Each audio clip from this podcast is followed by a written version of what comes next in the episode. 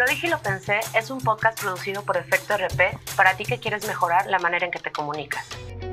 Yo siempre les digo que es el autismo es un traje diferente para cada persona. No podemos generalizar, pero sí sobre todo los problemas de comunicación. Bienvenidos a Lo dije y lo pensé, el podcast en donde aprenderemos y reaprenderemos a comunicarnos mejor. Soy Erika Carrillo y me acompaña Francisco Aguilar. Hola, bienvenidos a todos. Hola, Vale, hola, Erika. Y pues nada, bienvenidos nuevamente al cuarto, e, al, al cuarto episodio de Lo dije y lo pensé. Hoy hablaremos sobre la incapacidad que tenemos para comprender ciertos aspectos relacionados con la discapacidad. Así es, y este tema surgió porque eh, hace dos semanas eh, México vivió un episodio eh, pues terriblemente frustrante. no quisiera hablar un poco de eso, ¿vale? Antes de presentar a, a nuestra invitada. Y esto es lo que nos llevó a seleccionar el tema para hoy, que es la incapacidad que tenemos nosotros como seres humanos de comprender y de ser empáticos hacia la discapacidad o hacia las personas que sufren alguna, alguna discapacidad. Y justo, y no quiero decir sufren, porque me van a corregir, ¿verdad? No sufren, sino son personas con discapacidad, pero justo es lo que buscamos con este, con este tema, es entender que la manera en cómo verbalizamos la discapacidad nos orilla o nos lleva como sociedad a no comprender las necesidades o las situaciones a las que se enfrentan las personas que viven con alguna discapacidad. Hace dos semanas eh, México observó, México y el mundo, que una, una mujer que es madre y cuidadora de un chico con autismo, pues fue asesinada y quemada justo por tener un hijo con esta condición y sus vecinos y la comunidad en, donde ella se desarrollaba no tuvieron la suficiente empatía y el suficiente conocimiento pues para poder enfrentar esta situación. Fran, no si quieras aportar algo. Bueno, para los que no estén enterados sobre este acontecimiento, esto sucedió el pasado 16 de julio. Luz fue quemada viva por personas de su comunidad en Jalisco y falleció el 19 del mismo mes. Ella era, como lo comenta Eri, madre de un hijo, de un niño con autismo y pues desde lo dije y lo pensé, ofrecemos nuestras más sentidas condolencias a los familiares y seres queridos de Luz Raquel y exigimos también a las instancias que le den el seguimiento correspondiente para que este caso no quede impugne como los miles que vivimos todos los días. Así es, y como creemos, estamos conscientes que el conocimiento nos permite ser empáticos, nos permite visibilizar y también entender otras realidades. El día de hoy pues justo invitamos a Valeria García para que nos hable sobre dudas que tenemos sobre la discapacidad y sobre todo para que al finalizar este episodio podamos comprender y entender justo esas otras realidades. Valeria, bienvenida y bueno, platícanos un poco qué es lo que haces, a qué te dedicas, para que podamos entrar ya al tema completo. Pues muchas gracias por la invitación. Eh, la verdad es que el tener un espacio donde podamos platicar y sobre todo que personas como ustedes tengan esta empatía y estas ganas de conocer, se agradece mucho porque justo es lo que necesitamos para un cambio real en este México.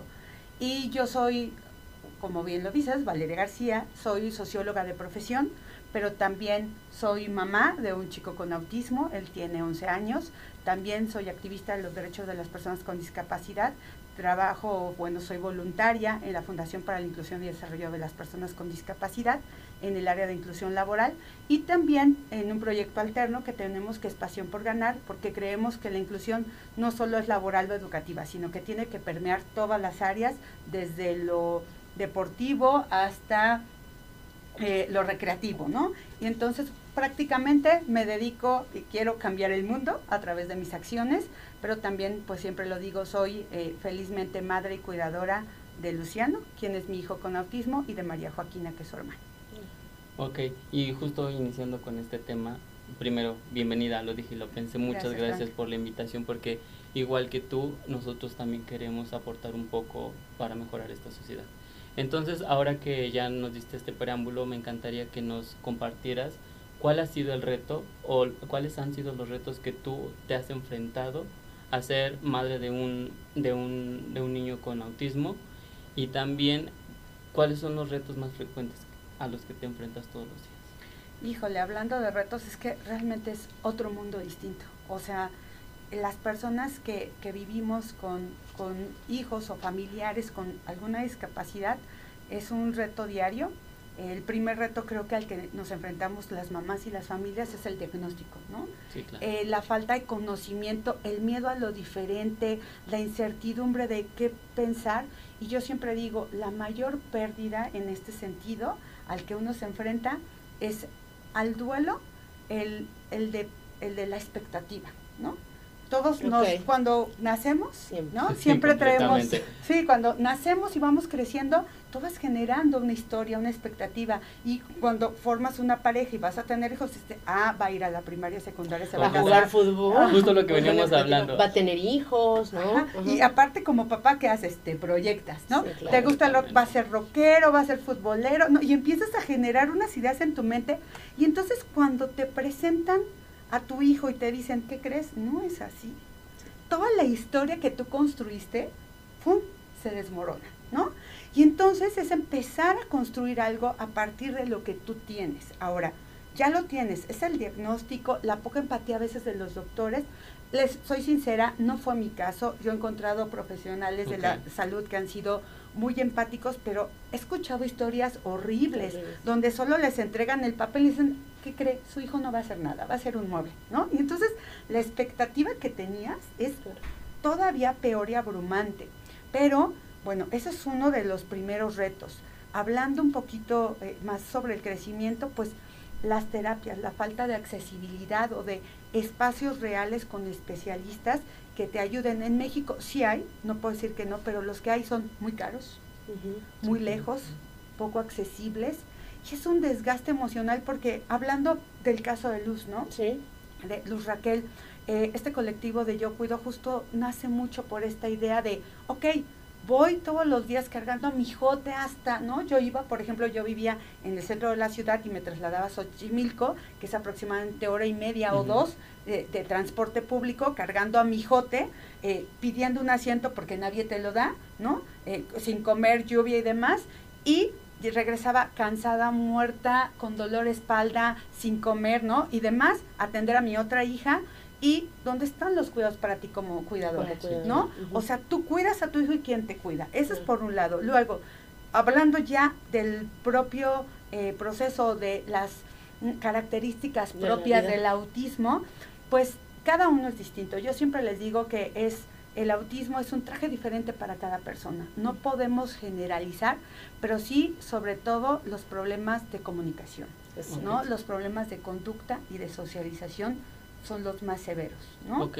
Oye, Vale, justo ahorita que estás haciendo este, este tema de, de comunicación, a mí me gustaría que nos dejaras bien claro cuál es la diferencia entre discapacidad e incapacidad, porque justo creo que le diste en el clavo, o sea, para nosotros lo importante es la comunicación. Entonces creo que si estamos hablando de esto, me gustaría que tú como especialista nos, nos compartieras más cuál es la diferencia entre estos dos términos. Sí, claro. Eh, como bien decía Erika, eh, las palabras tienen fuerza, ¿no? Y yo siempre eh, lo digo cuando tenemos la plática con algunas empresas, es parte de lo que comentamos. Eh, como tú hablas, es como percibes a la gente. Entonces es súper importante cambiar este discurso y utilizar las palabras adecuadas. Y el palabra incapacidad anula cualquier capacidad que tenga esa persona para realizar cualquier cosa. Entonces, por eso decimos que el término correcto es discapacidad y no incapacitado, ¿no? Porque habla justo de esto, de la incapacidad. Te anula como persona, ¿no? Entonces sí hay que generar ese cambio y justo eh, es el término correcto según la Convención de los Derechos de las Personas con Discapacidad, es persona con, discapacidad. perfecto. Y en ese sentido, ¿vale? Eh, tú siempre nos haces la corrección cuando tenemos ¿no? que, enfrentarnos justo como ahorita hacia los medios o en lugares donde eh, estemos expuestos a hablar del tema de discapacidad. ¿Cuántas discapacidades existen o son reconocidas y cómo debemos de nombrar? porque justo lo que ah, me pongo en el lugar de luz o en el lugar de muchas mujeres que son madres o que son familiares, el estar escuchando, ¿no? Ah, es tiene un hijo este loquito, ay el cieguito, ay el que no tiene piernita, ay, o sea, siempre estamos también minimizando las condiciones y tratando, pues no sé si de lamentar, ¿no? La situación en la que se encuentran las personas. Sí, creo que el mexicano tenemos mucho eso. Es siempre como para... Sí, o sea, queremos como para no lastimar, creemos. O, tratar de generar como un cuidado, ¿no? Extra, como si el pequeñito fuera un cuidado de más. Exacto, ¿no? Y entonces utilizamos diminutivos, ¿no? O siempre eh, algo también que comento es esta palabra cuando te dicen te voy a decir algo, pero no te vayas a ofender. ¿no? Y todos ya ofendido. sabes que y ya sientes tu panza sabes que no te va a gustar lo que te diga. sabes que te va a doler, ¿no? Entonces, justo, sí, como dice Erika, hay palabras y hay la forma adecuada para dirigirnos. La discapacidad motriz, ¿ok? Que esta deficiencia para eh, eh, eh, la Convención sobre los Derechos de las Personas con Discapacidad nos habla de la discapacidad motriz son las personas que pueden ser usuarias de silla de ruedas, de bastón, pueden hacer uso de una prótesis, tener una dificultad en el movimiento en sus miembros superiores o inferiores, pero el término correcto es persona con discapacidad motriz o usuaria de silla ah, de ruedas o usuaria de muletas, ajá, pero el término correcto es ese. Okay. Tenemos la discapacidad visual, que son personas que tienen una alteración para percibir, ¿no? Este, de manera visual. Y aquí tenemos eh, dos niveles, que es eh, las personas ciegas o las personas con baja visión. Y ese es el término correcto para dirigirnos a ellas. No cieguito, ¿no? Ah. Este, no, eh, este, débil visual. Eso se ocupaba antes, pero al usar el término de débil visual, connota, exacto. Entonces ahí está el poder de nuestras palabras, por eso es baja visión. Okay. Y tenemos las personas, ah, y también hay una acotación, las personas con discapacidad motriz también entrarían las personas de talla baja. ¿okay? Entonces, ¿también las personas de talla alta?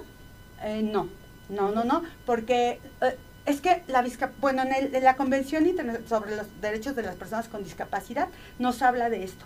Ya en los documentos de la OMS ya habla de manera distinta y hay connotaciones muy específicas. Y por ejemplo, en el documento de eh, la Convención de las Personas con Discapacidad, aquí nos habla, por ejemplo, de eh, alteraciones o trastornos, por ejemplo, auditivos, visuales, y en el motriz solo nos hace esta diferenciación. Y en el área auditiva tenemos a las personas sordas, que pueden tener hipoacusia, que es una disminución en la capacidad para oír, y eh, personas totalmente sordas. Y ese es el término adecuado de dirigirnos a ellos, no sordo-mudo, que era algo que todos crecimos, ¿no? Sí, Ahí viene el sordo-mudo. No, hay personas que son sordas y pueden oralizar, pueden hablar. Entonces no podemos tener.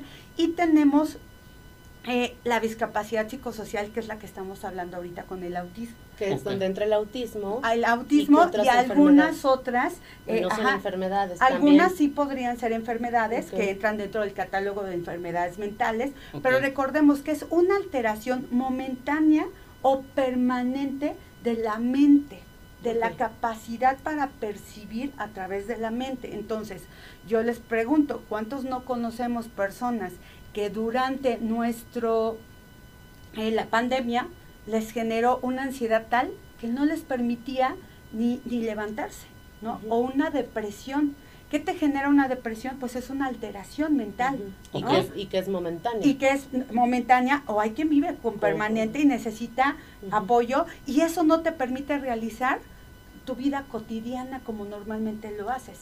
Y ahí entramos con la discapacidad psicosocial y el autismo entra dentro de la discapacidad psicosocial. Y por último tendríamos la discapacidad intelectual. ¿no? Aquí entran personas como síndrome de Down, ¿no? que es el término adecuado, eh, persona con síndrome de Down, o personas con discapacidad intelectual. Okay. No tontito, retrasado, loco, mongol, ¿no? Todas estas que utilizamos para ofender pero al final de todo, hay esta idea de entender sobre los derechos humanos que todos somos personas. Y no hay pierde. O sea, si a ti se te olvida entre todos, híjole, ¿cómo le digo? Si es ciego y si le digo cieguito se me olvida porque toda la vida conocí a una persona así, ¿no? Y te empiezas a, sí, son términos que sí, te empiezas a volver loco entre tanto término, utilizas persona con discapacidad. Ese es el término correcto. Y siempre decir persona usuaria de bastón, persona usuaria de silla de ruedas o la persona, ¿no? Este, siempre utilizando el término persona. Creo que eso aplica en todos los términos. Sí, y eso humaniza, ¿no? Por completo ya no estás eh, poniendo algún adjetivo calificativo. Y ahorita que mencionabas el término de loquito, este tontito, y que tú mencionaste, lo hacemos por ofender, muchas veces tampoco lo hacemos por ofender, No. pero lo hacemos porque las características que vemos de una persona las asociamos con seguramente las que están padeciendo cierta este, discapacidad o alguna enfermedad como las que mencionas. Entonces aquí es, ¿cómo hacemos para distinguir o cómo educamos a estas nuevas generaciones para entender que hay términos o hay maneras de comunicarse y de jugar y de, de a lo mejor tener una plática divertida, pero sin llegar a este de poner ahí el loquito, ¿no? Sí, Ay, sí. Yo recuerdo, y perdón, lo, lo meto, pero la primera vez que yo oí que me dijeron, es que tu mamá está loca, y yo creo que lo había platicado, me dolió mucho, pero porque yo no entendí a qué se refería ser loco, ¿no? Es que tu mamá está loca, y es que le dicen la loca, y dije, la torre. Bueno, con el tiempo entendí por qué, ¿no? Porque prácticamente ella se salía de todos los parámetros sociales, y entonces para los moralmente eh, Sí, los ajenos. los ajenos, pues era una persona que no cumplía con ciertas expectativas, ¿no? Sí, con que no ciertos del, estándares de del la sociedad. Ajá. Pero a mí de niña me marcó mucho, o sea, que, que es loca, qué significa, es mala, ¿no? Entonces, ¿cómo es importante esto también en la familia y en las personas que están pues, pequeñas, en, las en los niños, en la Claro. escuela? ¿A qué te has enfrentado tú con Luciano? ¿Que te ha dolido el estómago o te ha sacado la lágrima? Eh, esta falta de empatía, ¿no? Pero sabes qué, a veces la falta de empatía con la propia familia, ¿no? O sea, tú esperas que los ajenos ni te volteen a ver, ¿no? Pues Sí, ni claro. te duele. Pero esta falta de empatía con la familia es cuando dices, híjole, duele. Y ahora lo entiendes, dices, es que no puedo obligar a alguien que me entienda, no puedo obligar a alguien a querer a mi hijo Sí, o a claro. querer aprender sobre el tema, ¿no? Y ahora lo entiendo, pero en ese momento sí, desde cosas tan sencillas como eh, a Luciano le cuesta mucho trabajo entrar a lugares que no conoce y que haya ciertos estímulos que le generan ansiedad. ¿ok? Entonces había o hay lugares donde entra y le genera tal emoción un estímulo que ve, algo que lo quiere. Y entonces puede ser desde una piedrita hasta un palito. Y entonces uno espera esta empatía con la familia de que llegue Luciano, tome el palito y le digan, sí, hijo, agárralo, no pasa nada. Es un palo y yo después puedo reponer 10 palos en esa casa, ¿no? Y entonces te puedes llegar y la dueña de la casa, que puede ser un familiar, le quita el palo y le dice, eso no lo agarres, chamaco. Eso no se toca. Eso no se toca. Y entonces tú te quedas así y ves a tu hijo Sí, llorar. sabes la reacción que Sí, va a tener. y, y ves a tu hijo descontrolado, le genera una crisis, empieza a llorar, todos voltean a ver, ven que tú no le pegas, ven que tú no lo castigas, ven que tú no eres fuerte y empiezan a criticar y empieza el cuchicheo y ¿qué terminas haciendo? Pues terminas yéndote, ¿no? Y entonces dices, ¿por qué? O sea, un palo, ¿no? Esta falta de empatía, ¿no? O los espacios públicos, también pasa donde vas al cine, vas al teatro, él hace soniditos o de repente pega con los pies al asiento de adelante y se paran y te gritan y te tienes que cambiar de lugar porque o pedir disculpas y salirte porque pues las personas no entendieron cuál era la situación, ¿no? Sí, y justo, bueno, cre- ahorita para seguir retomando un poco todo esto, pero creo que me gustaría que nos dejaras un poco claro cuáles son las características que, presentan las personas con autismo, porque justo como ahorita ya nos enmarcaste algunas, pero creo que a veces, aunque sabes que existe la, la, la- esta, esta condición, pero no sabes identificar o tienes una mediana idea de lo que es, pero que me gustaría que tú, que eres experta en el tema, nos, nos enlistaras así como los eh, Las las características. más frecuentes, porque también entiendo que no todos presentan las mismas y que depende de cada una de, de cada una de las personas, pero creo que ahí nos puedes ayudar más. Claro Sí, que ¿Cómo sí. se diagnostica? Y no? la verdad, ¿Cómo me, lo reconoces? me encanta que me digan experta. Ah, la verdad es que sí quiero dejarles claro que pues ser 11 mamá te ha ayudado, mamá, ¿no? ¿no? A aprender. claro. Digo, hay cosas y que nos esté escuchando eh, que sean médicos y demás dirán, esta señora, bueno, pero yo les también les estoy platicando a Desde través de la vivencia, ¿no?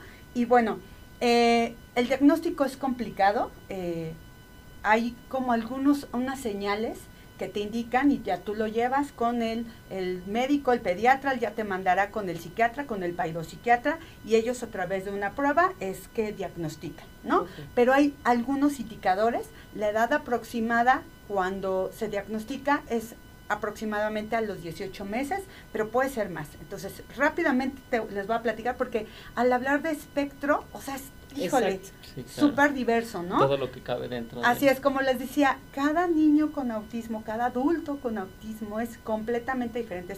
Compartimos algunas cosas, pero en un niño pequeño, algunos de las señales que te dicen como mamá que cheques, o ya en adultos ustedes lo pueden identificar, porque es una de las, siempre lo digo, no todas las discapacidades son visibles.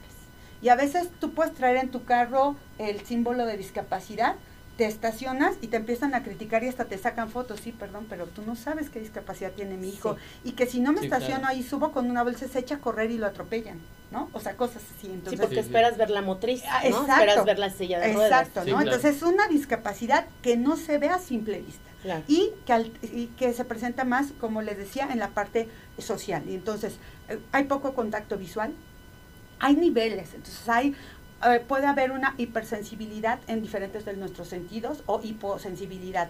Es decir, pueden tolerar cierto, cierto tipo de ropa o textura o hay no. Pueden tener una intolerancia a ciertos alimentos porque no, no les gusta. Eh, tienen algunas, este, eh, sensibilidad auditiva, puede ser. Por eso eh, algunos son representados con audífonos o podemos percibir que hay sonidos que no aguantan y se tapan los oídos o les encanta, ¿no? O sea, por ejemplo, mi hijo puede escuchar 10 veces, 100 mil veces la misma canción súper fuerte y lo hace y lo hace y le encanta, ¿no? También son como mucho de rutinas, ¿no? Ah, tenemos que estar organizados por, rutinas y eh, a veces les cuesta trabajo cambiar, cuando, cuando haces algún cambio en esta rutina les cuesta trabajo.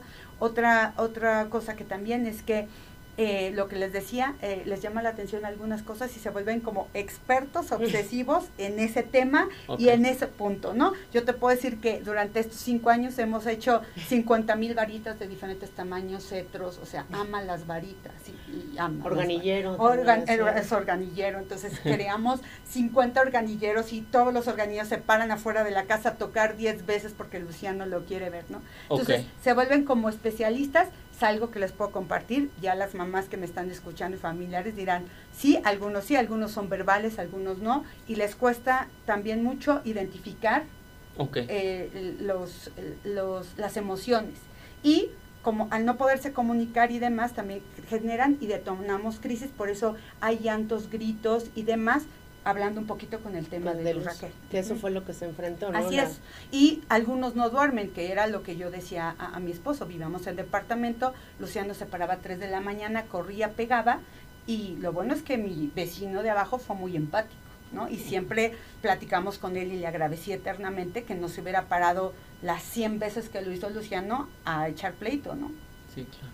Creo que ahí tienes tú un, un, este, un punto a tu favor, Valeria, y creo que es la y hablábamos el otro día creo que también de esto, la, la oportunidad que te da tener una licenciatura, el tener un conocimiento, el tener una experiencia educativa. No quiero con esto decir y minimizar porque seguramente hay mamás que han aprendido en el camino y han tenido que estudiar, pero creo que definitivamente tú te has vuelto por eso especialista y vocera de estos temas porque también traes ya también una formación y una sensibilización desde antes de que fueras mamá, ¿no? Con estos temas. Ah, Entonces, y justo hemos oído estos días, el, no es el por qué, ¿no? Sino el para qué.